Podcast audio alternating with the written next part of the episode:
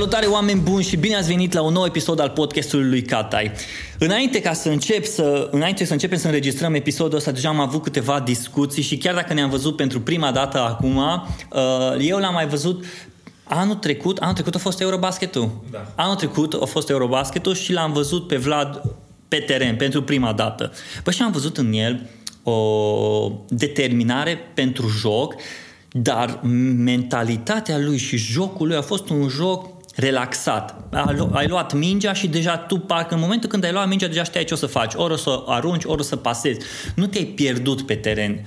Și când am văzut chestia asta, am zis, chiar spuneam uh, Dianei, soției mele, am bă, omul ăsta are ceva special, are ceva interesant și de atunci, în mintea mea a tot mers uh, rotița asta, bă, trebuie să vorbesc cu el, trebuie să-l aduc la podcast și cred că de o lună avem back and forth, bă, a, și i-am scris pe Instagram, după aia de pe Instagram ne-am upat pe SMS, hai, bă, hai să facem podcastul ăsta, hai să facem podcastul ăsta. Poate nu-l cunoașteți. O să-l căutați pe internet, o să-l căutați pe Google, pe Instagram, dați follow pe uh, Vlad Moldoveanu, dar după episodul ăsta, după podcastul ăsta, vă rog eu, din inima mea, atât de ungur cât și de român, să îi dați un follow, să-l urmăriți, să-l încurajați, pentru că băiatul în momentul de față joacă la Ucluj, nu? Sper că nu greșesc. Da, da joacă la Ucluj și merită toată susținerea noastră. Așa că până să intrăm în discuțiile noastre, ca să luăm, reluăm discuția, că nu vreau ca să o pierdem. Vlad, zi de pe scurt, cine ești, ce faci, cu ce te ocupi? Uh, pe scurt, sunt jucător profesionist de basket. Uh, Uh, plecat la 15 ani de acasă, uh, singur în America, uh, tocmai pentru a deveni un jucător de, de basket profesionist uh, la cel mai înalt nivel posibil. Uh, de la început am visat la NBA. Tu la 15 ani ai plecat de acasă ca să ajungi uh, în America să joci basket profesionist? Da, am plecat cu bursă, am plecat cu bursă la un liceu din, uh, din America, la una dintre cele mai bune conferințe de licee din state, de Washington Catholic Athletic Conference uh, unde sunt școli ca de Meta de, și de Meta, spun așa, deci doar ultimii doi jucători care au ieșit de la au fost Oladipo și Fultz. Uh, e o conferință extrem de, extrem de puternică. Uh, sunt, sunt școli private, școli mm-hmm. catolice, uh, unde se dau și burse pe basket, se dau și burse pe absolut orice sport. Mm-hmm. Uh, sunt contracte de milioane de dolari cu Under Armour, Nike și așa mai departe. Începând de acolo, din facultățile astea? Uh, da, licee. Din licee, licee nu sunt facultăți? Licee, licee wow. da. Da, deci noi eram uh, sub Under Armour, uh, de mai asta probabil unul dintre cele mai puternice școli de basket din state, uh, bine, licee, uh, dar ei sunt cunoscuți pentru basket și fotbal. Uh, ei aveau Nike, uh, Absolut. Deci a fost, uh, trecerea a fost ca la profesioniști la, la acel liceu în state. Uh, după, făcut, deci după trei ani de acolo, am terminat liceu, am mers la facultate, încă patru. Uh, care am avut și urcuri și coborâșuri. Um, primul an am câștigat conferința la George Mason, după aia echipa s-a schimbat puțin, um, era o echipă mai tânără, um, nu, prea, nu prea îmi vedeam eu locul uh, și nici rolul pe care vreau eu să-l joc. Uh, și am ales să, să mă transfer. Am plecat la o școală puțin mai micuță, dar tot în divizia 1. Ambele școli erau în divizia 1. Uh, la American University, care e școală și bună, privată, unde mi-am găsit uh, rolul pe care vreau să joc, să fiu, să fiu uh, neapărat scor, dar să fiu liderul echipei, să, să fie date frâiele echipei pe, mm-hmm. pe mână, să, să pot dezvolta și și rol de lider, de scorer, de uh, rebounder, de, de, de main guy în echipă. Uh, terminat facultatea acolo, uh, am participat la All-Star Game-ul colegilor, cei mai buni jucători, uh, 24 de jucători din uh, ultimul an de facultate, uh, chiar la Final Four de la Houston. Uh, după ce am intrat în draft, am avut câteva antrenamente, n-am fost draftat. Uh, cum a fost momentul ăla când n-ai fost draftat? Pentru că tu te-ai dus în America, uh, visul da, a fost să ajungi. Adică știi, adică știi, știi? știi cu o zi, două înainte, deja știi unde ai avut antrenamente, știi cu cine ai făcut antrenamente, știi cam cine te-ar putea lua și unde te-ar putea lua, cam okay. ce poziție. Adică ei sunt foarte direct cu tine, ai interviuri în care faci testuri de IQ, testuri uh-huh. fizice, o, faci o groază, o groază de chestii. Uh, Uh, eu am fost că am, am fost invitat și la, un, uh, la, la pre-draft, sunt două campuri, la Chicago cel mare, care este pentru cei prima rundă și m- mm, sunt cei din uh, runda a doua sau care nu, nu sunt neapărat puși pe, pe draft board de o echipă, mm-hmm. să zicem că suntem Uh, și la Portsmouth e, e primul, primul camp, e înainte de ce la Chicago. Uh, ne-a fost coleg de cameră cu Jimmy Butler, care deja cred că e cunoscut. E la fel Jimmy Butler, cum Jimmy, spune? E atât de agresiv? Nu mi s-a părut un băiat agresiv, eu un băiat deștept, uh, și el plecat de acasă la o vârstă fragedă, uh, asta cu familie în Texas, care de fapt l-a adoptat până la urmă, uh, dar uh, motivat, motivat, foarte atletic uh, și foarte muncitor și asta mm-hmm. cred că uh, el a ieșit și am fost în echipă cu el și în cameră și uh, atunci uh, el a ieșit și MVP-ul turneului uh, de la Portsmouth dar după acel turneu am avut mai multe interviuri, am avut cu Indiana Pacers, uh, cu, cu Larry Bird, am avut interviu uh, au fost mai multe, după aia au fost antrenamentele de la Milwaukee, New York, Washington, și încă două interviuri, nu mai știu exact.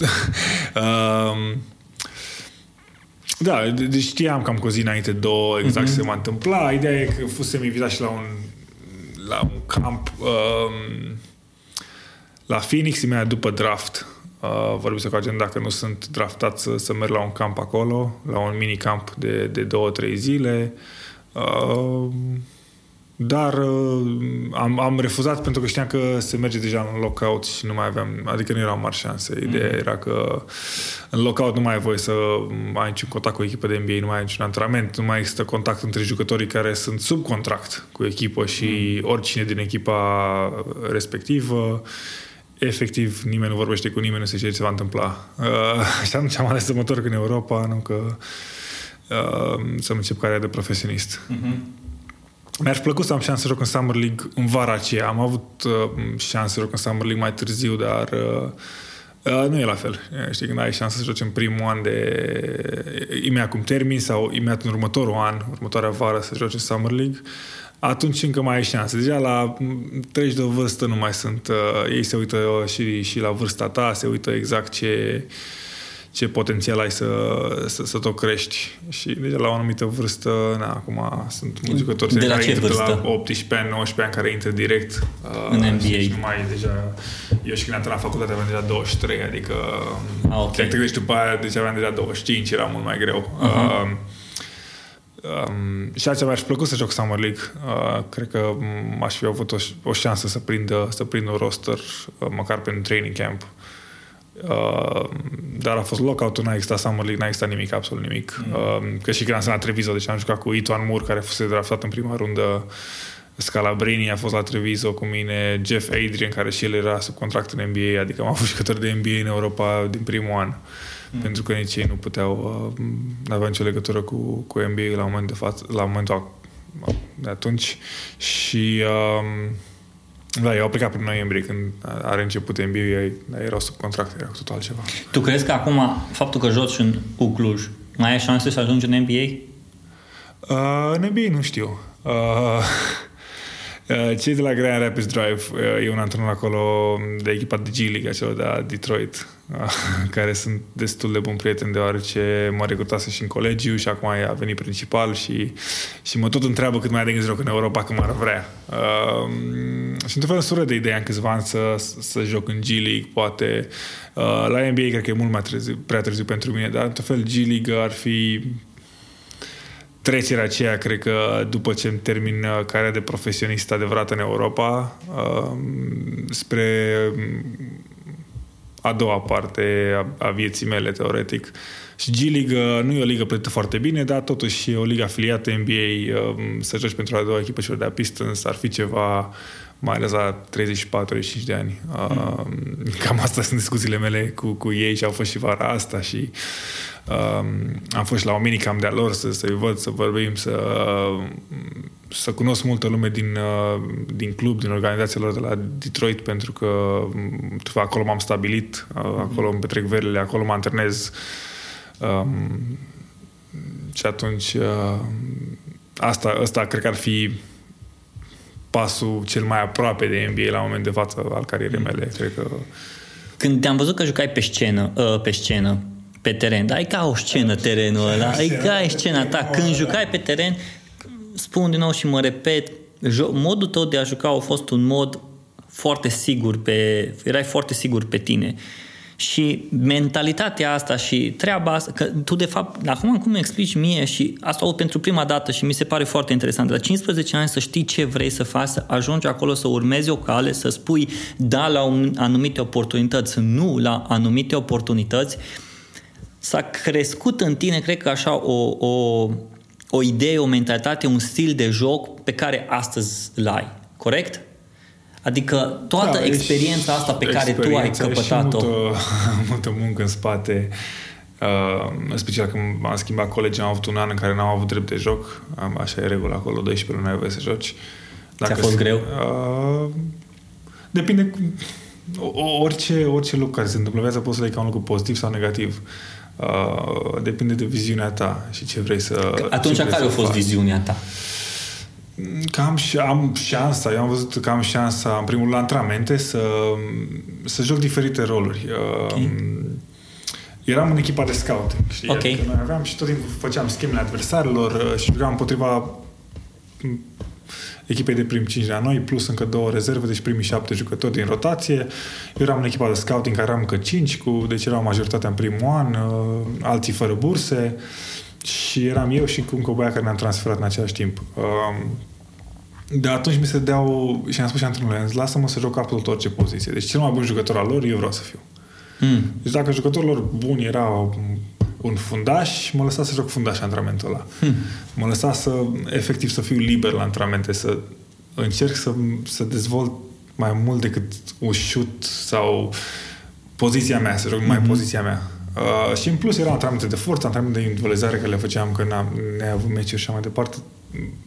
Am vrut să, să lucrez la la chestia să profit de, mm-hmm. de, de mhm. toată pauza asta, că neavând meciuri nu trebuie să ai grijă că a, ce antrenamente fac azi ca să nu fiu obosit peste două zile când am meci sau să mm-hmm. fac azi în plus dacă vinerea meci și așa mai departe. Și atunci uh, am profitat de chestia asta. A fost un program destul de strict, uh, dar erau 4-5 antrenamente fizice pe săptămână, erau 4-5 de individualizare, plus antrenamentele cu echipa aproape în fiecare zi.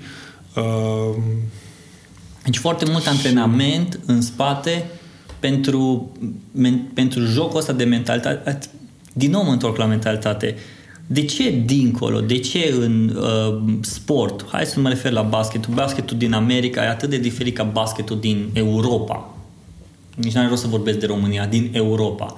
Deci basketul din America mi se pare un, un sport, pe lângă că îi cel spectaculos, îi de respect, și pe lângă cei de respect îi e performanța asta și e uh, ideea asta de a take it to the next level. În schimb, de ce aici mie mi se pare mai haotic? E diferită cultura, cred că, și sistemul. Um, acum e puțin haos și în America de când a intrat AAU la așa tare pe scenă, care sunt de fapt echipele de club, să le spunem, uh, Uh, față de licee este puțin mai, mai haotică, mai uh, neapărat neorganizată, dar sunt uh, multe companii de, uh, de ghete, multe branduri care intră, se dau bani ilegal jucătorilor. Uh, am am prins perioada de urcare a ei, dar nu era cam, cam ce acum, adică uh, cred că acolo se și pice puțin sistemul ăsta, pentru că la ei, la ei era un sistem organizat, un sistem organizat care nu ne-a, neapărat ajutat jucătorii. Mm. Uh, dacă te gândești câți bani fac colegiile și câți bani fac antrenorii de colegi și jucătorii sunt neplătiți teoretic, au decât o bursă la facultate uh, și asta asta să fie partea care o să, o să dăuneze basketului, sportului în general, uh, dacă vorbim de NCAA. Uh-huh. Uh, în Europa e altă cultură și e foarte greu să ai același sistem când noi gândim altfel, suntem altfel, um, financiar nu poți să te compari cu ei, uh, infrastructură nu poți să te compari cu ei. Um, dar eu zic că sunt, sunt exemple bune și sunt exemple bune, de exemplu, la Treviso, când am văzut uh, ce academie de basket avea și așa mai departe. Acum la U se încearcă la fel și se muncește din greu să, să promoveze această academie. Um, E, e alt sistem și e foarte greu să le compari. Știi, când e alt sistem. Adică dacă te uiți la și la Real Madrid, care e jucător de la 14 ani, investește în ei, uh-huh. Dar până la urmă cât ies pentru echipa mare? Dacă ți este unul de la 5, 6 ani, 7 ani, e foarte bine. Uh-huh. E, deci e alt sistem. E foarte greu să să compari. Poți să iei jucători în parte, să-i compari, spui că de mentalitatea lor, cum se lucrează în state, cum se lucrează aici cu cei tineri, asta e cu totul altceva, dar per total, ca sistem, e foarte greu de comparat. Hmm. Uh, mă întorc puțin la un subiect care l-am discutat cu un prieten meu care e jurnalist. Nu știu dacă ai auzit de Radu Hângănuț. Așa. Da. am zis, bă, știu că tu ești, el și cu basket, și cu jurnalismul și am zis, bă, fii atent, o să fac un podcast cu, cu Vlad și uh, dacă ai tu ceva ce să-l întrebi pe Vlad, simt tu. Și Radu m-a întrebat în felul următor. Mi-a zis că tu ai uh, diplomă în jurnalism, corect? Am două diplome, da. Ai două diplome în jurnalism. Mulți jurnaliști din România nici n-au nicio diplomă. Am, am una de, de... Da. Am una de, de, în jurnalism, uh, parte de comunicare, deci uh, puțin mai, mai broad așa, deci uh-huh. efectiv uh, la școală am învățat de la a edita știri, la a scrie știri, de a mm. De a filma, deci absolut cam așa, deci cam, cam tot am învățat. Mm. Câte, neapărat uh, și partea de PR și partea, deci câte puțin din, din, din fiecare. Din fiecare, da. Uh, dar cursurile de bază au fost pe partea scrisă, mm-hmm. dar am tot și una în istorie pentru că mi-a plăcut. Două diplome, wow! Păi aveai cursurile opționale. În uh-huh. state, știi, ai 120 de credite care trebuie făcute în 4 ani, cum ar uh-huh. Și ai, nu știu, dacă sunt 30, cred că sunt obligatorii, în care uh-huh. faci uh, baza, după aia efectiv faci încă vreo 60 care sunt specialitatea ta, deci și după aia mai poți lua altele opționale și poți să faci orice. Poți să faci unul de nutriție, unul acolo, unul acolo. Și am zis că dacă tot le fac opționale, am zis că hai să le fac pe toate în istorie, că și așa îmi place. Și uh, singura care am evitat a fost cu istoria Rusiei. Simt că era cu de vreo 1000 de pagini și aveam un profesor nebun și am zis, o schimbăm. am fost apoi, prima dată am fost la curs și aveam un... Uh, fiecare echipă are așa un student advisor care te ajută cu cursurile, cu, ca să navighezi puțin, să ajungi să, cu diploma pe care o vrei tu, să, uh-huh. să termini diploma pe care o vrei tu. Și am fost la și am zis, nu, asta cu... asta taiul de feliz. Da, trebuia să găsească alt curs și nu mai erau așa multe cursuri de istorie. Bine, uh. am făcut școli de vară, știi, adică am stat vara și am făcut un curs două vara pentru a avea puțin mai puțin uh, în, în timpul anului să am mai mult timp de basket, știi? Adică uh-huh. de obicei ar trebui să faci, nu știu, cinci cursuri pe semestru sau ceva și am, de obicei făceam trei, uh, pentru a avea mai mult timp de basket și mai făceam vara ca să pot termina în patru ani. Și zicea uh, Radu, când mă întorc la întrebarea lui da. Radu, zicea că cum vezi tu rolul presei în viața unui sportiv? Stai că nu e gata întrebarea. Că zice așa, dar îți spun exact, poate îți spune cum ar putea funcționa mai bine relația asta în avantajul sportului, având exemple din Euroliga și NBA? Uh,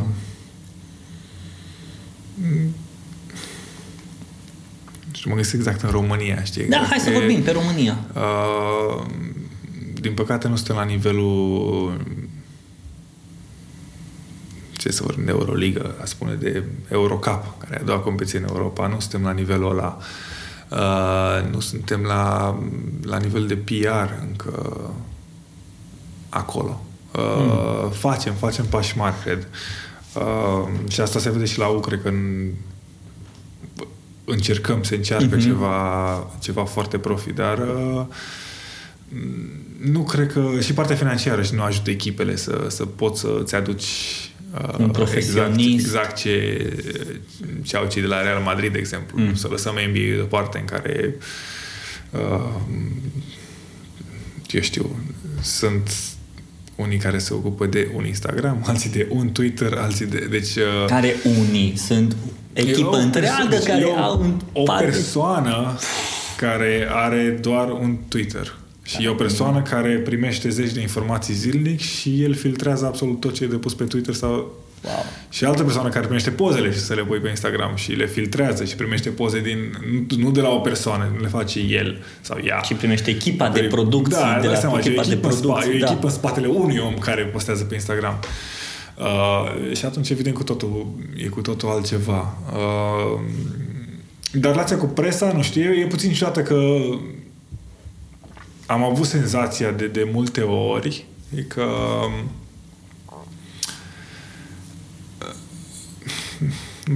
nu mie, a spune, deci sportivilor, în general, le e frică de presă și mă uit în special când, când citesc presa, na, și la noi scrie foarte mult de fotbal, știi, așa, și mi se pare că uh, speculațiile răspunsurile astea așa puțin, știi, evazive, să nu spunem prea mult, să nu spunem da, prea da, puțin, da. să... Uh, după aia, acum, la un moment dat era de la italien cu Silențio Stampa, că nu mai avem deloc cu presa, asta e să nu mai avem deloc cu presa. Adică, nu știu, pre, presa mi se pare că, într-un fel, e și înainte de social media și așa mai departe, era totuși un, un pod care te putea ajuta spre, spre fanii tăi, spre a atrage noi fani, spre...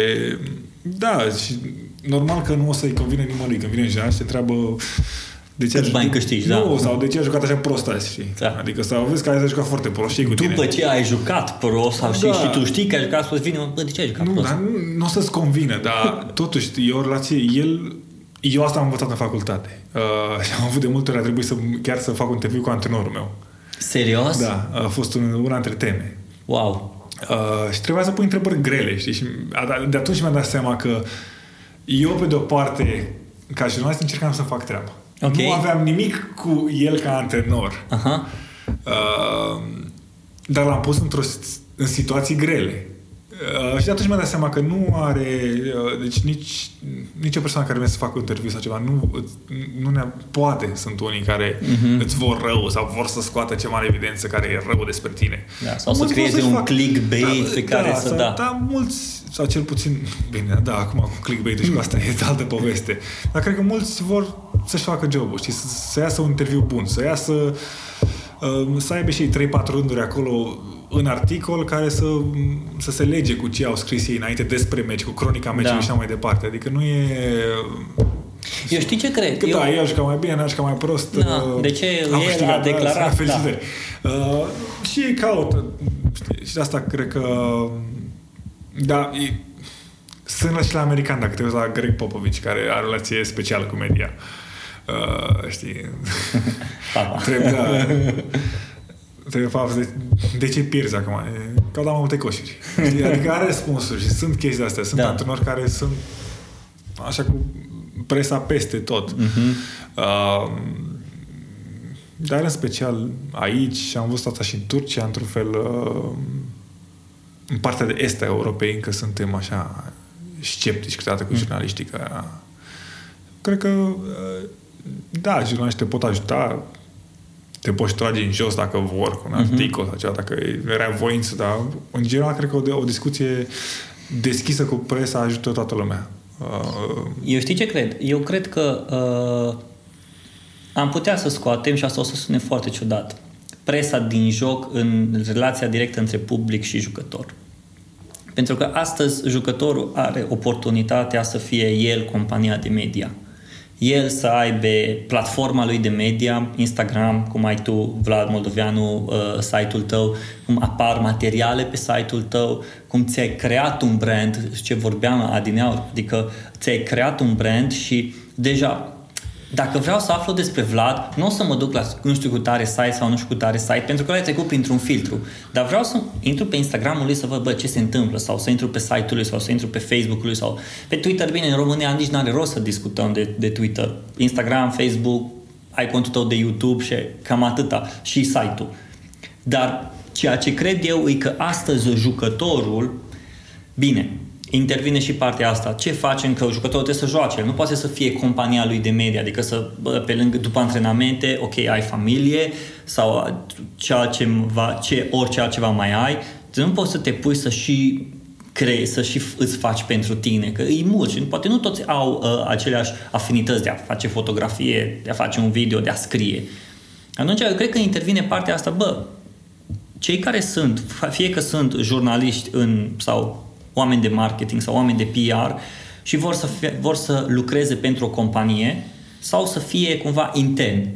Eu cred că astăzi jucătorii, cred de basket, ar putea să-și ia un intern să zică, bă, uite-te, eu vreau să fac chestia asta, hai să reușim să facem ok, nu o să te plătesc cu foarte mulți bani la început, dar dacă facem împreună și tu ești compania mea de media, să mă ajuți pe mine să-mi crezi brandul și tu o să crești.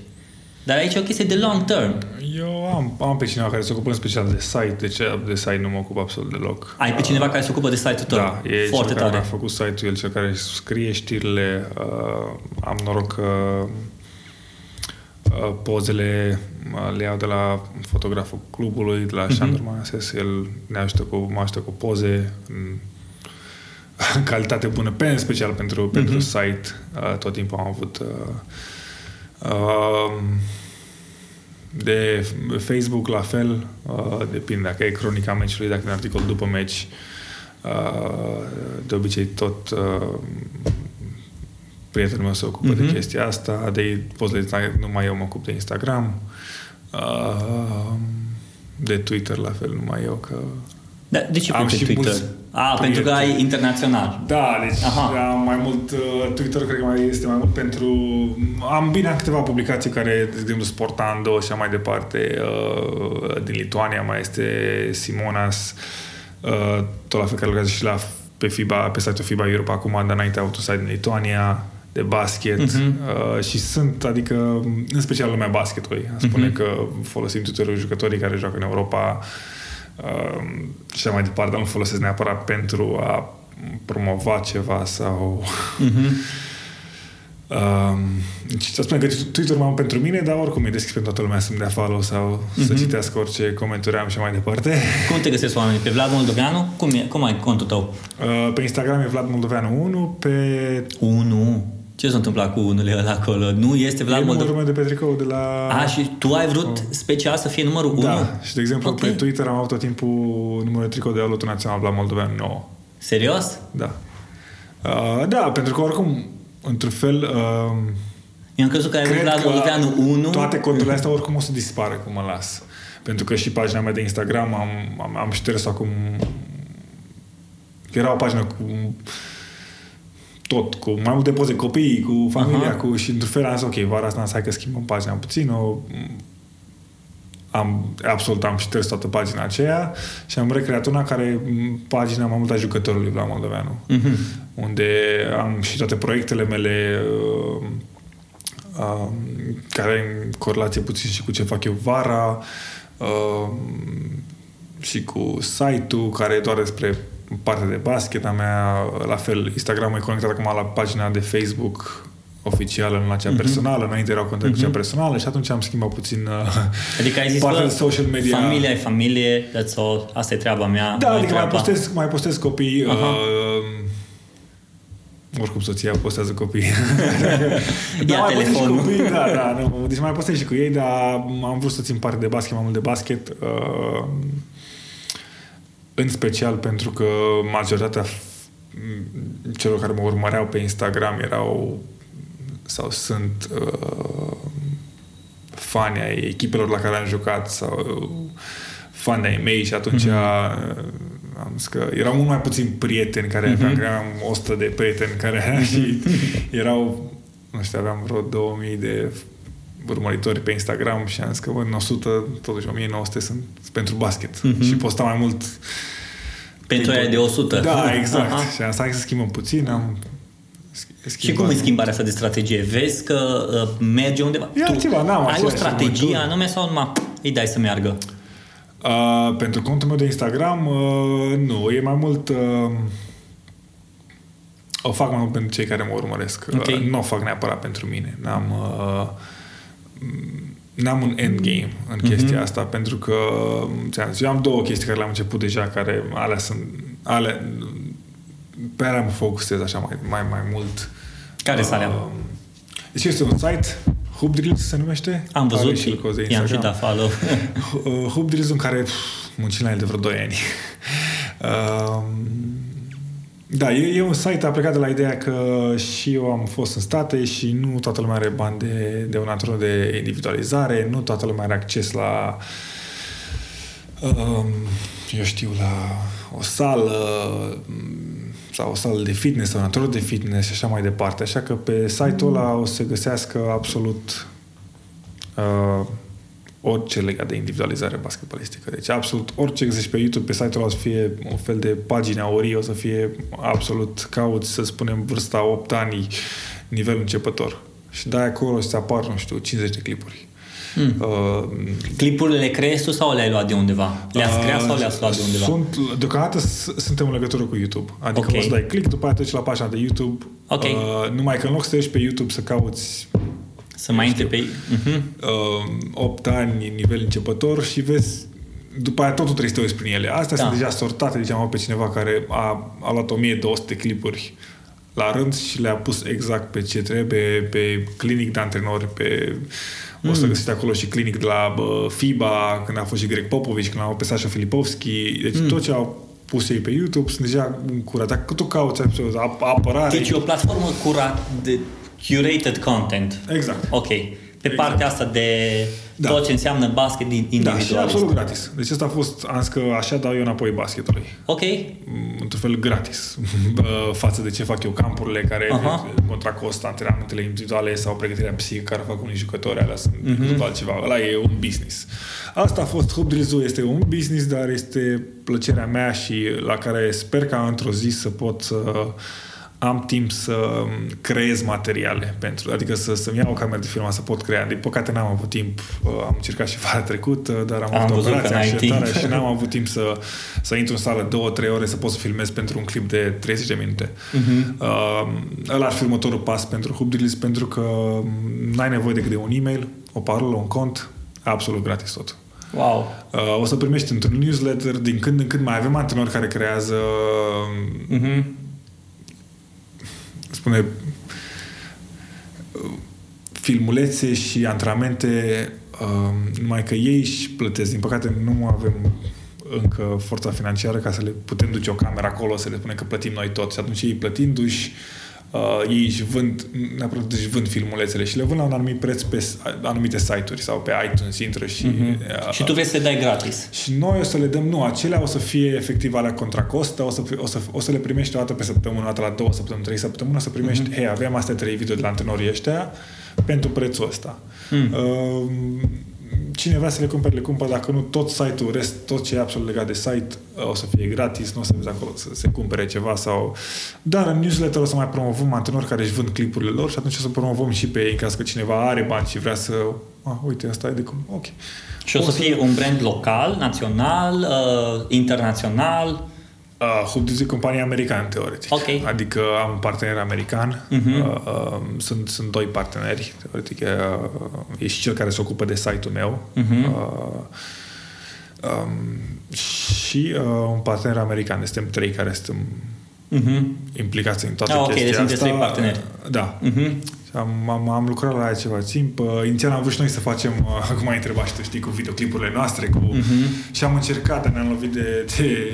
Am cumpărat și câteva camere, dar ne-am lovit de anumite bariere, adică trebuia cineva care să filmeze, nu mergea chiar să ții iei uh, un microfon, știi, wireless, tu să demonstrezi să ai doar o singură cameră, știi, undeva într-un anumit unghi, no. nu dădea bine, am, am tot încercat, ne-am jucat cu anumite idei, numai că nu aveam forța financiară Uh, și n-am vrut să riscăm. Păi, și dacă n-am vrut să riscăm acum să spunem, ok, investim, nu știu, 30-40 de mii și ne facem noi da. 50 de clipuri și da. să sperăm că se vând. Și am zis că mai bine ce așa pe, pe partea de, de gratis. Uh, să construiți brandul, să crească brandul. A mea, deci doar eu am investit financiar în chestia asta pentru că am zis că ok, eu oricum vreau să fac pentru pentru basket în general. Mm-hmm, adică mm-hmm. vreau ca orice copil, nu știu, din de oriunde, din Cluj, Câmpia Turzii, Gherla, Dej, oriunde, mm-hmm. nu știu, dar dacă n-ai acces la un antrenor de individualizare, și oricum în România sunt foarte mulți, sau dacă ești din Turcia, sau dacă ești din Polonia, am fost, am stat într-un orășel cu 20.000 de oameni, așa că de prima de Euroliga, wow. deci era un, un orășel foarte mic. Bănuiesc că nici acolo nu, dar dacă ai șansa și ai internet, acum mulți au internet, dacă nu să ai internet, măcar să ai șansa să zici, uite, uite, mă uit la clipul ăsta 20 de minute, văd ce face ăsta antrenament, sau îl pun aici, jos, lângă uh-huh. coș și mă uit și fac ce face și el, știi? Și uh, asta era varianta gratis. Am găsit variante pe net, de tot la fel, contra cost, absolut tot. Mm. Și am zis că hai să găsim o variantă ne folosim de tot ce e pe YouTube să investim puțin și a fost o groază de ore în care două, trei persoane s-au ocupat de chestia asta absolut de, de a lua videoclipuri de basket de pe YouTube, ia le, te uiți la ele și după aia în ce categorie le pui? Da, în ce categorie, pentru că am vrut să avem categoriile, de să ai o categorie de antrenori, să ai o categorie de jucători și după aia să o de la toate vârstele, de la jucător profesionist la, nu știu, jucător de NCAA, să mm. spunem, după aia, mai spunem, basket în liceu, spunem, la început uh, de baby basket, de mini basket, absolut de la început, la început. Mm. Nici, e, e, e greu, adică e greu, cred, uh, special în Europa să ai, nu știu, la o vârstă de 90 ani să vrei să faci, numai că și antrenamentele sunt limitate, adică nu faci în fiecare zi și poate ai un iubitor de basket. Uh, nu e neapărat pentru sute de mii de oameni chestia asta, adică și dacă o fac și se bucură, nu știu, 10 copii de chestia asta, pe mine, pe mine mă bucură.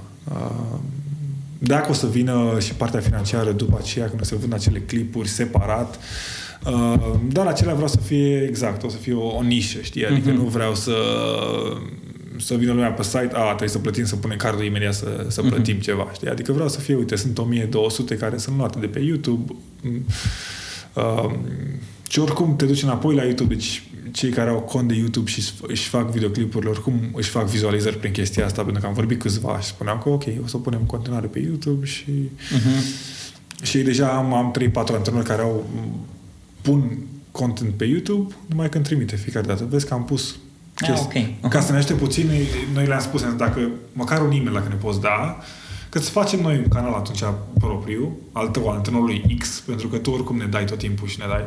Numai să ne spui și nouă, ca să nu avem oameni, pentru că nu putem să-i plătim, adică au fost plătiți odată și dar nu putem să plătim în continuare tot, tot timpul. Dă-ne, uite, am pus videoclipul ăsta și e pentru categoria X la mm-hmm. nivelul Y, puteți să-l puneți direct acolo. Ca să nu mai stăm, să avem pe cineva care se uită la 30 de minute de, de videoclip, să vadă exact despre ce e vorba, uh-huh. să vadă unde îl poate așeza. Uh-huh. Uh, și avem deja, am, am avut un feedback așa bun de la antrenori, uh, de la câțiva antrenori din, uh, din state, în special de individualizare, care au început să trimită, să mai facă. Uh, mai am încă un antrenor care la fel a vrut să bine, a început deja să, să facă doar pentru chestia asta, că i-a plăcut ideea. Hmm. Mă așteptăm să vedem ce o să, ce o să iasă. Deci ăsta e proiectul meu care nu știu dacă o să ia ceva financiar din el, adică ăsta e... Păi de ce nu? Poate să ajungă... Da, la un moment dat poate, dar pentru mine, ți-am zis, la început uh, și de, de, la, de, la, de unde am plecat eu, ca, ca ideea a fost pentru cei care nu aveau, nu au acces la un antrenor sau au acces, dar nu au accesul financiar la mhm. antrenor. Mm-hmm. Uh, și atunci, într-un fel, uh, așa am simțit eu că pot da basketul înapoi gratis, cum ar veni. Asta e un proiect, al doilea da. proiect. Al doilea proiect sunt campurile mele din state. Am, am început campuri, uh, le fac destul de... Ce înseamnă de campuri mici. pentru ăștia care ne ascultă și care nu sunt din ah, basket? Eu, eu nici, știi, adică eu nici fac... Uh, nu spui tabere, dacă spui că nu okay. știi basket, știi o tabără, deci... Uh, specializate, știi? Și mă duc la anumite licee, am, am câțiva antrenori care colaborez uh, și nu facem camp de basket, adică vii și hai să învățăm basket la, la campurile mele. Efectiv, mă duc la un liceu, iau, sunt cele trei echipe de acolo, plus alți studenți, vedem cine se uh, cine se înscrie. Uh, noi campul este făcut, uh, exercițiile fac ca să se plieze sistemul în care joacă, știi, adică schemelor care le joacă. Nu vii la mine și înveți să driblezi dacă antrenorul nu prea vrea să driblezi. Știi? Adică uh-huh. învățăm lucruri care te pot ajuta pe tine ca jucător să excelezi la nivelul ăla, să, uh-huh. să prinzi minute, să joci mai mult, să nu e neapărat uh, știi, sunt multe campuri de basket, care vin la campul de basket și hai să învățăm basket de la A la Z. Și mi se pare foarte greu să, să faci chestia asta, adică uh-huh. poți să dai câte puțin, dar mi se pare că general campurile de basket, așa când vii spui că a, facem un camp de basket, știi, care e două zile, trei zile, adică nu mi se pare că poți învăța basket în chestia mm-hmm. asta. A, vii și facem un camp de, de pase, de dribbling, de shooting, adică foarte specializat, atunci cred că copiii pot învăța ceva. Mm, și uh, antrenamentele de individualizare care le fac cu câțiva copii din state de unde stau eu, uh, doi dintre ei pregătesc și pe parte psihică. Uh-huh. Acum am început și eu certificat de la Barcelona, de la Barcelona Universitas, tot pe partea de psihologie sportivă pentru sport de altă performanță. Uh, eu am avut un psiholog, adică un, un mental coach, l-am uh-huh. avut 5 ani, 6 ani, 6 ani am lucrat cu el. Uh, și încă mai vorbim din când în când, dar nu mai avem acel contact săptămânal, adică deja ne seama că am ajuns la un anumit nivel psihic la care nu e nevoie să vorbim uh-huh. săptămânal sau ceva. Dar și el m-a ajutat în chestia asta și mi-a plăcut foarte mult partea de psihologie sportivă și atunci când am început și cu jucătorii aceștia am zis ok, hai să mai învăț mai multe uh-huh. și mhm. să aprofundez puțin asta și uh, am început acest curs la, la Barcelona, care este tot online și uh, super ok. Uh-huh. Uh, să vedem. O să fie greu să le conving și... Folosești chestia asta în uh, să spun așa, tehnicile de mental coach cu colegii tăi de basket? Colegii mei din echipă? Uh-huh. Uh, sunt deschis să le folosesc, adică știu... Uh, e mult mai ușor să știi de unde să apuci un jucător când vezi absolut în ce, ce mood e, ce ce formă fizică sau psihică are, știi, imediat îți dai seama dacă e căzut, dacă nu e căzut. Uh, da, sunt dacă n-ai un, un background așa, adică tu ca jucător, dacă nu poți să dai seama exact ce simți, e foarte... Deci primul pas tu ca jucător spui, ah, ok, dar sunt supărat, am jucat prost, uh, deci depinde. După aia poți să spui că dai vina pe altcineva și ai scăpat de tot. Știi? Adică după aia a doua zi, ok, n-a fost vina mea că n-am jucat prea multe minute, n-am fost... Uh, sau poți să vezi, spui, dar de ce, știi? Adică și te uiți absolut la tine, dar ce puteam eu să fac mm-hmm. mai mhm. bine acolo, acolo, acolo. Um, ca să joc mai multe minute, ca să joc mai bine, știi? Adică de acolo pleacă totul. Um, și e greu pentru că nu suntem în special la nivelul ăsta uh, nu suntem. Adică și în Euroliga uh, nu am văzut foarte mulți jucători care să fie să, să pună accent partea de mental coaching, știi, de partea de uh, e foarte rar. Uh, mm. Dar mie mi-a rămas de la din liceu, mi-a rămas că Păi de ce e rar? Pentru că totul pornește mental, mentalitatea ta. Ascultam un, un interviu, un podcast cu Kobe Bryant. O ai de capul meu, dar ce mentalitate are omul ăla, ce mentalitate o a avut. Nu știu dacă mai știi, e super recunoscută faza aia când trebuia, unul de la Phoenix Suns, sau mai știu care trebuia să, de, uh, să trebuia să dea din out mingea. Și a făcut așa o chestie în fața lui, cumva a vrut să-l sperie n-a avut nicio treabă. Și mentalitatea, focusul ăsta lui pe care l-a avut atunci, adică omul ăla când o intra pe tren a fost pregătit în primul rând mental. Da. tot așa arăta o fază, tot cu Kobe Bryant, că stătea, trebuia, l-au pus puțin pe bancă și lângă el era Chris Rock, cred. Da. Și nu mai știu ce tot spunea lui, vreau vrut să-l defocuseze. Nu auzit nimic. Deci omul ăla era super focusat acolo. Da, depinde. Asta de, de, de focus depinde de la jucător la jucător, pentru că sunt jucători care deci poți să ai un, un broad focus uh-huh.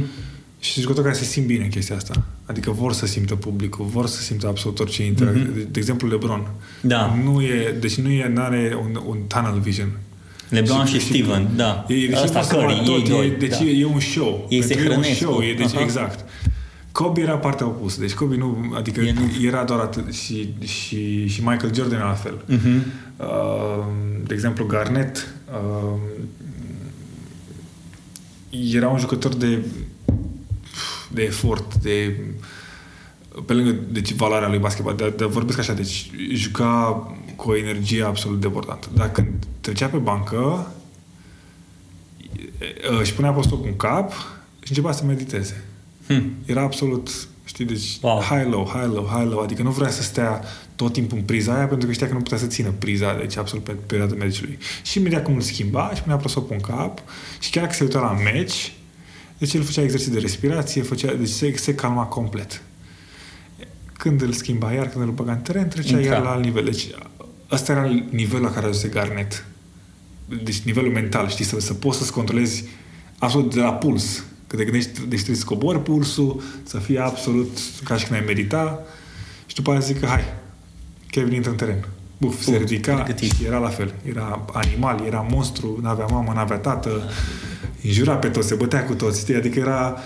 Uh, mi, mi se părea, Vince Carter avea, era, era cum e acum, uh, cum e James. Vince Carter totul făcea pentru spectacol. Bine, el a și Da, reușit să sunt crească și- și Toronto showman. Raptors-ul. El e showman, el știa că, bă, Da. eu trebuie să intru, să aduc oamenii pe, în stadion, pe, pe, sc- Da. pe scenă, da. Da, deci este, la americani sportul în general e entertainment. Deci de acolo pleacă tot. Uh, după aia sunt jucători în parte, cum ai un Kobe, cum ai un LeBron. Să- Două animale diferite. Deci nu poți să compari, eu știu.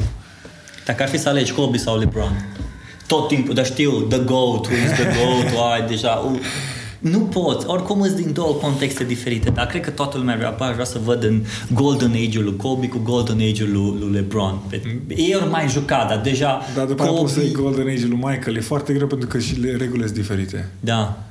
E, e foarte greu că m, nu e același basket. La Kobe se mergea este- foarte mult, jocul era sub panou, Adică e handchecking, Kobe l-a avut pe Shaq. Uh, sunt foarte, foarte multe chestii care nu, absolut nu sunt la fel. Adică nu...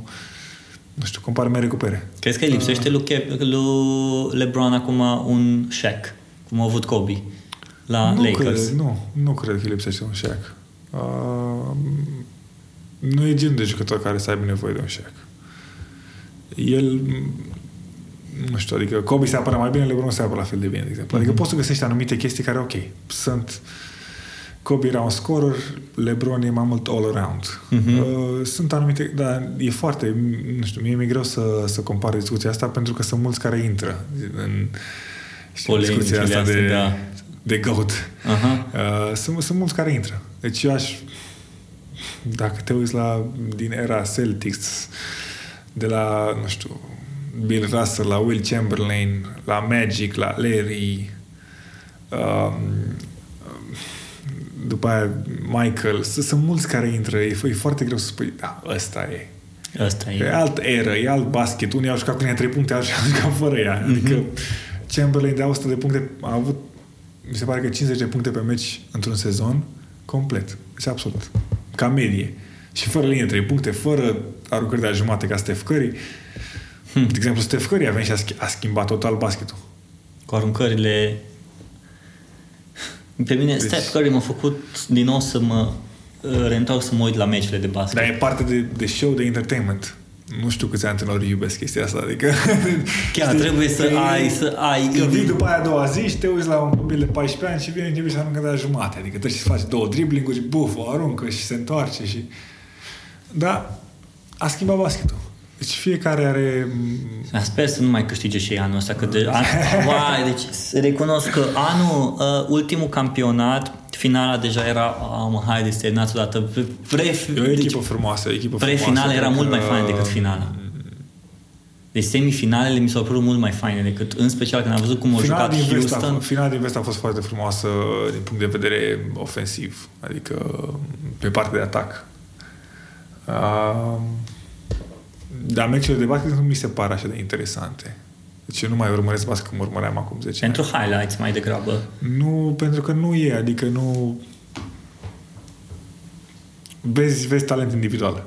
Eu cam așa văd uh, ce vezi la foarte, foarte bine la, la Golden State e nu abuzează de dribbling, adică la ei merge mingea, e un basket de curat, un basket care se vede că, bine, se vede că Steve Kerr l-a prins și pe Michael Jordan și a, a jucat și pentru Greg Popovich. Adică se simte. Eu asta cred că văd la ei. Uh, au momente în care știu să, să joace individual când e nevoie, sau, dar în rest se bazează pe un joc de echipă. Uh, un Clay Thompson care îți dă 30 de puncte și are de fapt mingea în mână doar 40 de secunde per total. Că îi vine mingea, o aruncă. Îi vine mingea, face un dribbling și o aruncă. Adică nu, nu e jucător care să-ți iasă în ochi dacă ești doar... Nu știu, Bine, dacă, și ești, nici- dacă, și ești, nici- dacă ești mare fan de basket, îți iese, îți, iese- în imediat îți iese în ochi Clay. Da. Dacă nu ești și vii doar pentru show și entertainment, Clay Thompson nu o să iasă niciodată în ochi. Adică o să nu o să iasă în evidență decât... Păi o "A, să-l uite, vezi pe oh, KD, o să-l vezi pe KD și îl vezi pe Curry și cam atât. A, și îl mai Exact, vezi pe, exact. pe Draymond Green că se mai bate câteodată și e cam Îl atâta vezi, tot. Îl vezi, sau te uitai la Cleveland trecut și îl vedeai pe, pe Corver și nu prea înțelegea exact ce rol are și ce, exact. cât de Exact. important e Kyle Corver Arunca. pentru, Cleveland, chiar dacă nu dădea multe puncte. Deci sunt, sunt foarte multe chestii interesante. De partea altă, uh, nu mă pot la Houston, adică la Houston mai bine prefer să nu mă uit. Nici Din cauza lui, lui, Dar lui orice, Paul? deci nu, nu, nu, deci e sistemul în care joacă ei, care efectiv bat mingea 20 secunde și după aia aruncă cineva la coș. Uh, nu e un nu știu, adică pentru mine la nu e entertainment, nici entertainment e mai mult așa nu știu, nici, nici streetball nu pot să spun, că nu, știi, deci e un unul la unul, așa, fiecare își ia rândul și hai să jucăm, știi, adică... Crezi că acum hai să arătăm, contra hai să Carmelo arătăm Anthony ce- o să mai echilibreze? Bă, nu o să ai sistemul lor. Deci Carmelo e perfect pentru sistemul ăla. Că și el face același lucru și a făcut-o tot timpul, știi? Dar asta a fost considerat și egoist și... Uh, sunt jucători care au tenta asta și dacă prind un anten- antrenor ca Mike D'Antoni, atunci... Îți dai seama că l-au pus pe Carmelo Anthony, când am văzut pe Carmelo Anthony cu Russell, ăștia amândoi super egoiști, numai ceea ce cumva au mai echilibrat părerea mea e, e, e Paul George. El a echilibrat foarte Da, mult. oricum n-am înțeles acolo, adică... m, de- S-a părut ciudat. Adică a fost un risc mare al lui Sam Presti acolo. Adică să-l aduci pe Carmelo lângă Westbrook când știi cum e Westbrook, că vrea mingea în mână non-stop. Uh, Paul George nici în colegiu n-a jucat așa mult cu mingea în mână. În sensul că, cum te la un Harden, la un Westbrook, să zici că o driblează și după aceea trebuie să creeze el tot, tot, tot. Adică și puncte, și pase decisive, să facă el totul pe teren. Um, Paul George n-a fost nici, nici și la Fresno State, țin minte că l-am văzut, nu era, adică are momente în care poate să dea 15 de puncte în câteva minute, după aia știe să să stea puțin la locul lui, adică el se potrivește cu Westbrook. Carmelo n-a fost niciodată așa. Carmelo tot timpul a fost dă mingea și hai să fac 3-4 dribbling-uri și să dau coș. Hmm. Adică n-a fost niciodată să, să meargă mingea pas, pas, pătrundere, știu, pas afară, extra pas, shoot, adică să, să fie într-o echipă în care chiar merge mingea ca la San Antonio, uh, ca la Golden State. Nu, el n-a prins echipa așa, n-a fost niciodată la... Și dacă a prins echipa așa, nu, de obicei a demolat-o. Adică, efectiv, a distrus echipa aia, că hmm. el are un anumit stil. Și nici atunci a schimbat stilul. E un jucător care îmi place foarte mult, dar nu s-a schimbat acest stil. Adică el a avut un stil și cu el a rămas. A fost al lui. Zim, care sunt trei jucători care îți plac cel mai mult din NBA? Acum. Și care, bine, dar nu, Acum nu, e greu, nu, că, nu de zi exemplu, vedetele. E greu, că mi- mi-a plăcut Novitski foarte mult. Da, deja a ajuns la o vârstă la care nu mai pot să... Uh, cum e, trei jucători acum, da? Mhm. Uh, Antetokounmpo. Nu știu de ce puteam să bag mâna în foc. Da, e jucător care face de toate, asta îmi place. Și nu, la fel, nu driblează enorm, nu, e, e destul de simplu. Un jucător care face de toate și controlează meciul într-un anumit Are o forță fără foarte să, puternică. Fără să dribleze non-stop, cum e Harden, de exemplu. Nu pot. Nu? nu. Uh, Tatum, care mi se pare un Carmelo 2.0, adică e a doua variantă. E puțin mai sofisticată varianta de Carmelo, adică... Un upgrade. da, un, un upgrade. Tatum și Anthony Davis. Anthony Davis? Da. Da, Mi se pare... Anthony Davis încă nu și-a găsit lumea, echipa. Lumea nu-și, nu-și dă seama cât de multe face pentru echipa aia sau la ce nivel a ajuns Anthony Davis. Adică Se zvonea la un moment dat că vor să-l bage la Lakers? dacă mă întreb pe mine, uh, s-ar trebui să fie cel mai bun jucător din NBA, Anthony Davis. O, când a luat MVP-ul? Anul trecut? Nu, anul trecut. Ba, anul trecut. Deci e un jucător care a găsat tot timpul la MVP și la Defensive Player of the Year. Și trebuie să te gândești așa, că are un jucător care la cel mai bun jucător al ligii, e tot timpul acolo la MVP în discuția aia, și e și considerat unul dintre cei mai buni apărători ai ligii. Hmm. Pe lângă faptul că la înălțimea lui recuperează, aleargă, m, conduce mingea foarte bine, are o tehnică extrem de bună, poate să joace și pivot, poate să joace și afară, aruncă de trei puncte, absolut face totul pe teren. Uh, LeBron face totul pe teren, uh, numai că nu face parte de apărare la fel de bine. Și în special în ultimii ani, deci nu mai face absolut deloc aproape. Se vede și pe teren că nu... Uh, și acolo, pentru mine, ca, nu știu, basketbalist, neapărat ca fan, să mă uit doar la o anumită parte, per total, mi se pare că Anthony Davis face tot. Uh, Durant nu mi se pare e un, poate cel mai bun scoră din NBA, dar nu e la același nivel cu, cu LeBron la pase, la recuperări și așa mai departe. Crezi că Durant nu joacă la, ca și echipă, joacă mai mult individualist? Nu, Durant joacă foarte... Deci Durant s-a acomodat foarte bine la Golden State pentru... El putea să vină să spună că cine e el și cum e el și să joace cam cum joacă Harden la, la Houston. Dar nu cred că era primit, adică era probabil Acolo e o, e o familie destul de strânsă la Golden State. Nu se fac, da. Și e strânsă și de antrenor în jurul lui și de jucătorii care au fost draftați de Golden State. Păi, adică atât timp cât tu iei pe Draymond Green, Steph Curry și Clay okay. care au fost draftați de tine, oricine vine în afară e foarte greu să aibă o... Nu știu. Dacă venea un LeBron, da, poate. Dar Kevin Durant a fost niciodată un jucător care zică ok, am venit eu și cu mine a venit și caravana. Adică, uh-huh. ok, a venit Durant, a venit un scor foarte bun și ne poate ajuta. Adică n-a venit LeBron e absolut game changer, sunt puțini care sunt ca el, știi? Adică mm. îți trebuie ceva apropiat de GOAT status ca să poți să vii la Golden State spui să schimbi ceva. Hmm. E un anumit stil, se știe foarte bine. Te-ai așteptat ca LeBron să fie băgat în Lakers? Da, se știa de mult timp că și-a cumpărat casă, că și renovează casa din Los Angeles. Mhm. Adică erau multe lucruri. Că mm-hmm. fiul lui a fost, uh, uh, nu știu, prin mai sau iunie, când a fost, uh, deja el era la școală în Los Angeles, adică îl băgase la liceu acolo. Mm-hmm. Se, erau mici lucruri care uh, arătau spre chestia asta, dar nu știu, Cleveland era acasă, juca acasă, sunt multe lucruri, de exemplu, te duci la Los Angeles, stai în Los Angeles e altceva, când stai vară 12 luni pe an, adică e altă vreme în Cleveland, spun că cât de cât aproape de, de unde stau eu, na, și iarna e grea.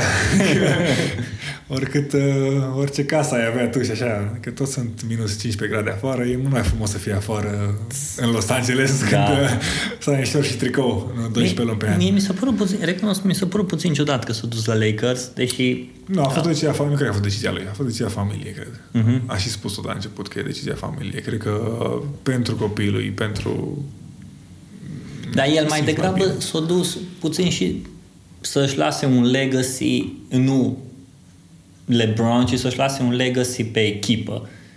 Adică ce vorbeam și înainte, faptul că l-au chemat pe Lonzo și Lonzo e un brand destul de mare și au reușit să construiască toată familia lor un brand și da. să-și pună camere din nou pe Lakers și după aia îl au pe Ingram și uh, îl au pe Kuzma, deci erau, erau tineri, erau rookies care aveau nevoie, da. bă, aveau nevoie de un mentor, de un, de un mentor pe, pe, pe teren care să ne învețe. Și LeBron avea nevoie de un legacy care să lase, bă, uite, pe ăștia am lăsat noi la Cleveland, pe cine? Ok, o crescut cu Kyrie, Kyrie după aia s-a dus, o străluci, strălucește la Boston și cam atât. J.R. Smith e... Nu, cred. Cred că pentru legacy-ul LeBron putea să rămână la Cleveland. Asta era varianta cea mai bună a lui. Um, la Lakers, da, o să fie, uite, puțin ciudat, dar ei l-au pe Kobe, adică Kobe tot un zeu rămâne pentru Lakers, orice ar face LeBron acum. Adică mi-e greu să cred că LeBron să vină să 5-6 titluri la rând, la vârsta lui. Să hmm. zic, ok, am 6 titluri, Kobe câte are? Ah, păi Uh, nu, cred că a fost o mutare absolut pentru, pentru familie, pentru confortul familiei, pentru, ce, ce, pentru pasul următor al lui de business. Uh, Uh, el produce mult uh, content, multe, da. Nu neapărat pentru social media, dar uh, deci are un show la are HBO, companie de media, are, are da. da. Deci el și pentru el, pentru următorul lui pas uh, după retragere, cred că asta era mutarea. Plus pentru în Space LA. Jam 2. în LA. Da. Adică da. nu cred că a fost vorba de Lakers sau în LA sau în zona aia cât de punct Nici chiar în Clippers, dar măcar da, în Lakers. Da, păi, oricum nu cred că aveau... Adică el oricum a ales, știi? Adică mm-hmm. nu era vorba că a, Lakers nu l-ar vrea. Or, oricine îl vrea pe LeBron. Alegerea până cred că a fost al lui. Um, pentru legacy lui de, de jucător putea să rămână în Cleveland. Uh, iar a fost extrem de greu, asta e clar, că n-aveau nici... Au avut un, un management destul de dezastros din punct de vedere al uh, salary cap-ului și așa mai departe și nu putea să construiască ceva serios mm-hmm. pentru el. Dar cred că pentru legacy putea să rămână în Cleveland. Dacă vrea să fie nu știu, la nivel de Michael Jordan, oricum o să rămână iubit în Cleveland, dar e altceva când pleci de două ori, când te-ai întors la un titlu, după aia iar ai plecat, dar era cam gata. Adică când a plecat acum se știe că nu se mai întoarce, mm-hmm. știi că are o vârstă și nu e gata. Mm. Uh, depinde el, de legacy lui până la urmă, dar poate să vină să ia un titlu cu, cu LA și o să fie altceva, adică se adaugă ceva în plus la legacy, dar nu cred că ar fi fost același ca la Cleveland, mm. dacă rămânea la Cleveland. Asta cred că a fost, la, cum am spus mai pentru familie, pentru viitorul lui, pentru viitorul copiilor, nu cred că vreau să iei în Cleveland, asta a fost... Dacă ți-ai face tu echipa preferată, cred că toți jucătorii de basket, bă, mi-aș face o echipă, aș pune pe ăla, ăla ar fi pivotul, ăla... Echipa ta, patru oameni în jurul tău, din NBA. Patru oameni în jurul meu? Anthony Davis, LeBron, Giannis,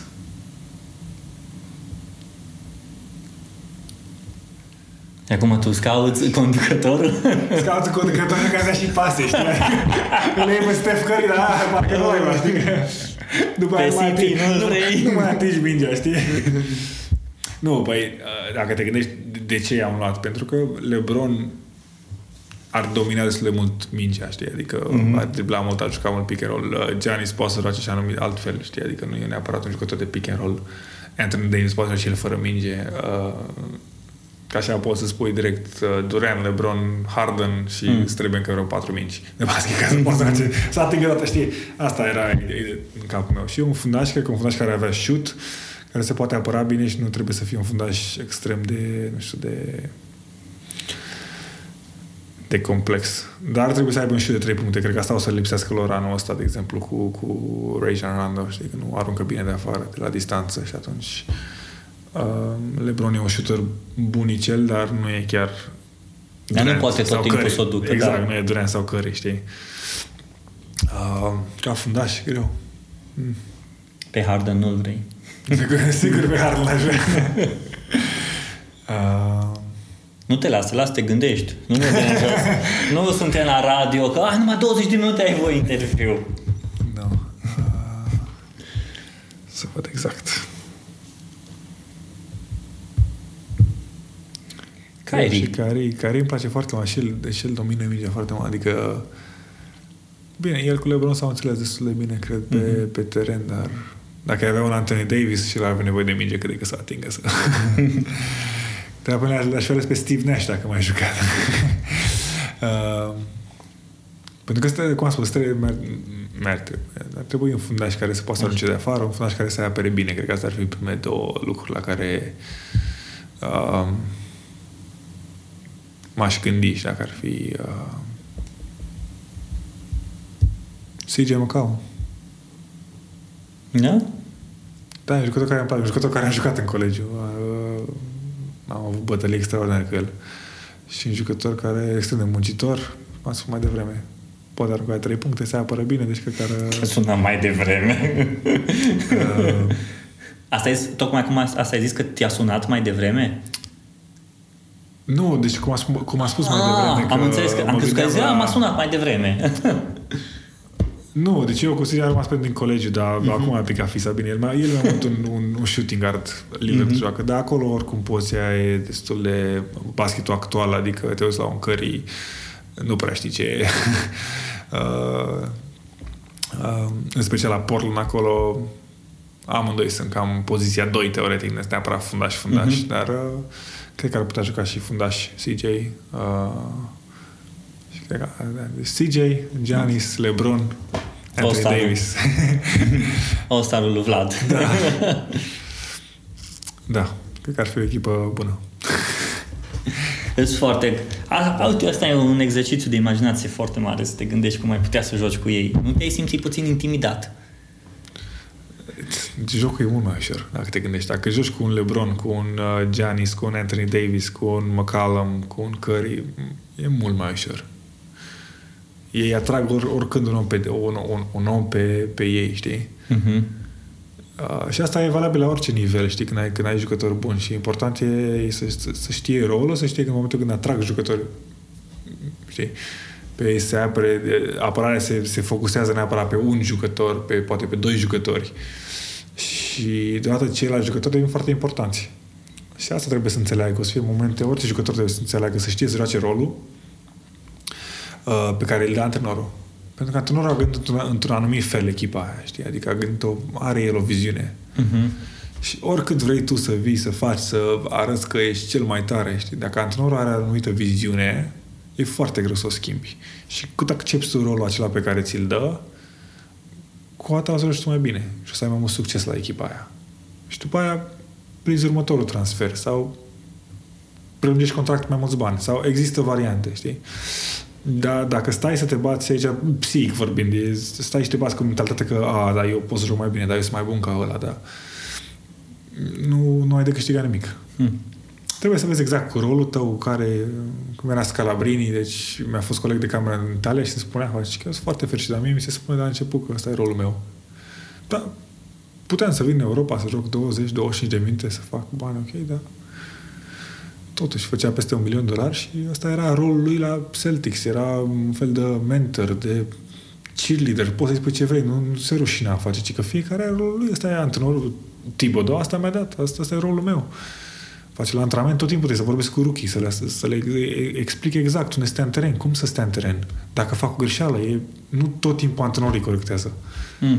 Trebuie să-i corecteze și un jucător, să Altfel vine când vine de la da, un jucător. și poate și că oricum trebuie să ai un fel de o, o balanță, că îl ai pe KG, îl ai pe o Pierce pe în care tot timpul e foarte greu când, când vine KG spune ceva. Te intimidezi, faci că e intimidat, trebuie să vină și de la cineva, de la un jucător care poate e statutul... Transpiră cu tine pe teren. Sau e mai slab, știi, ca tine, deci...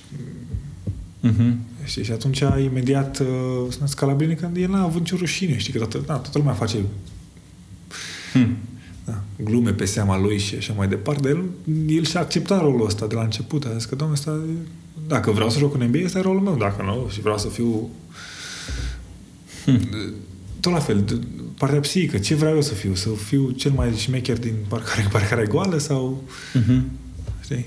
Hmm. Că depinde cum, cum te uiți la chestia asta. Și el a avut așa tot timpul mentalitatea asta, că pentru mine e important să joc în NBA, să văd cum pot să fac fața acolo, să dacă ăsta mi rolul, ăsta mi rolul. Nu e nicio rușine să nu joc niciun minut. Acum, ce să fac? Asta... Sunt sub contract, sunt profesionist, nu pot să mă duc să fac scandal că nu joc sau să vreau să mă la altă echipă. Păi după aceea ce echipă mă vrea dacă eu fac scandal și că nu primesc minute? Și aici a avut dreptate și m-a ajutat foarte mult pentru că, na, ven din colegiu, era o transfer la o echipă extrem de bună care trebuia să înveți cum să joci și adică cu jucători la valoarea aia. Uh-huh. Și trebuia să-mi accept și eu rolul, la fel. Și am învățat să-mi accept rolul. La ce antrenor îmi dă rolul, ăsta e rolul meu. Știi, când semnez de obicei, sună antrenorul, ce vrei de la mine? Ok, bine, ne potrivim. Nu, nu ne potrivim, știi? Adică... Hmm. Și tot timpul ai șansa să te antrenezi bine, să muncești și după aia, la un moment dat, antrenorul să zică, ok, schimbăm. Treci, nu știu, de pe banca de rezerve titular.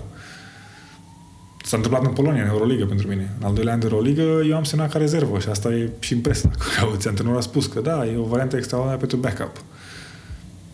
Și după trei săptămâni a venit la mine și că vezi că o să fii titular. Dar eu mi-a acceptat rolul și m-a sunat, mi-a spus că vreau să accept rolul, dar nu am nicio problemă. Dacă ăsta e rolul meu și așa mă vrei tu și mă vezi pe mine ca un backup foarte bun, ok. Dacă ne-am la partea financiară, atunci uh-huh. știi cum e. E un job, mă duc și îmi fac treaba profesionistă.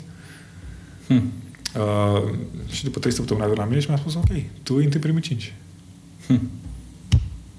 Chestia asta de acceptare a rolului mi se pare un lucru fundamental în momentul în care faci ceva într-o echipă. Fie că vorbim de basket, fie că vorbim într-o companie, în viața de zi cu zi, în familie. Business, da. În familie, dacă ți se cere că ai de făcut niște roluri, și tu vezi că golul ăla trebuie umplut, trebuie să-l umple acolo. Nu-i degeaba, nu vreau asta, nu e vorba. E vorba de acceptarea rolului tău și îmi place foarte mult cum ai zis chestia asta de bă, a, a, înveți să-ți accepti rolul. Nu dintr-o gata, eu mi-am învățat rolul. Nu, omule, eu învăț să-mi accept rolul. Dacă rolul meu acum în compania uh, asta nu e de uh, pe teren din prima, ci în banca de rezervă, da, ăsta e rolul meu acum aici, da, mă antrenez, e altceva, dar o să vină momentul ăla. Nu știu când, nu știu cum, dar în momentul de față ăsta e rolul meu. Și îi, mi-a plăcut foarte mult și cum ai terminat, cum ai zis că îți suni, îți suni antrenorul sau vorbești cu antrenorul tău, bă, ce mă vrei, unde mă vrei, ce pot să fac, disponibilitatea, îți arăt disponibilitatea, ce vrei să fac. Cred că Da, sunt partea sunt asta... care te poți potrivi sau alții care, uite, eu vreau să fac asta, asta, asta. Tu știi fizic, psihic, calitativ nivelul tău. Spui, doamne, nu știu dacă pot să fac asta. Adică, uite, Mhm. nu pot să fac asta acum, nu pot să fac asta acum. Da, uite, asta pot să fac. Adică poți să ai o discuție cu, cu antrenorul, mai ales că te sună, spune că, uite, eu vreau asta, asta, asta. Eu nu prea vreau asta, asta, asta, la Hmm. următorul an, știi? Adică eu mă văd în alt rol. Și după aia vine discuția, ok, da, noi îți facem oferta asta, X la bani, știi? Mhm. Și după aia zici, ok, da. Pentru partea asta poți să spui, oh, ok, accept că până la urmă e un job și nu pot Mhm. fac, că nu am, nu pot juca până la 60 de ani. Clar. Să zici că îl faci tot timpul, știi? Adică, ok, atunci, la fel a fost și în Turcia, adică am plecat de aici unde aveam un rol extrem de mare, acolo știam rolul, am spus, vezi că avem 2-3 jucători care, na, așa, trebuie să joci rolul ăsta, să stai acolo, să fii shooter, să... Mhm. Și nu... nu. N-am avut o problemă mare atâta timp cât mi s-a spus de la început. Mhm. Uh, și asta cred că e și calitatea antrenorului. Mm, Se vede imediat când îți spune ok, asta, asta, asta. Mhm. Sau sunt mulți care, ok, aducem patru jucători care au dat, nu știu, 20 de puncte și după aia, știi, ajung Vedem la- ce facem cu da, ei. Vezi în septembrie, Da. ajung la antrenament și spui, opa. Bă, nu ceea Nu, ce, da, nu se nu ceea potrivește. ce am văzut pe ecran. I-am văzut pe ecran separat, dar împreună nu se potrivesc deloc, știi? Vlad, mersi foarte mult pentru timp. Uite, deja au trecut peste o oră de discuție. Știam eu că o să discutăm. Oameni buni, ați auzit despre ce înseamnă lucru în echipă, ați auzit despre uh, ce echipă și-ar face Vlad în jurul lui. Sunt curios când- când o să asculte colegii tăi. Bă! uh, pe Vlad îl găsiți pe Instagram, Vlad Moldoveanu 1, pe Facebook Vlad Moldoveanu, intrați pe site-ul lui, urmăriți-l, uh, susțineți proiectul, uh, cum e proiectul tău? Hoop Drills? Uh, hoop drills, da. Hoop Drills, h o o p d r i l z z nu, știți ce? Intrați pe Instagramul lui că acolo să vedeți. Cu siguranță el o să vă dea. Să susțineți în tot ceea ce face. Mergeți la meciurile UBT Cluj, uh, dați follow lui, susțineți oamenii ca, oameni ca și el au nevoie de încurajare, jucătorii aceștia au nevoie de încurajare pentru ceea ce fac, pentru că dacă voi îi încurajați, ei o să facă treabă și mai bună, și mai bună, și mai bună. Episodul de azi a fost mai mult despre viața în zona sportivă și puțin piperat cu marketing, cu comunicare, cu jurnalism. Radu, îngănuți dacă ți-ai aflat răspunsul bine, dacă nu, poți să-l scoți pe Vlad la o cafea. Exact. Așa. Oameni buni, acesta a fost episodul de azi. Vlad, din nou, mersi mult încă o dată și noi ne auzim la următorul episod, când o să fie.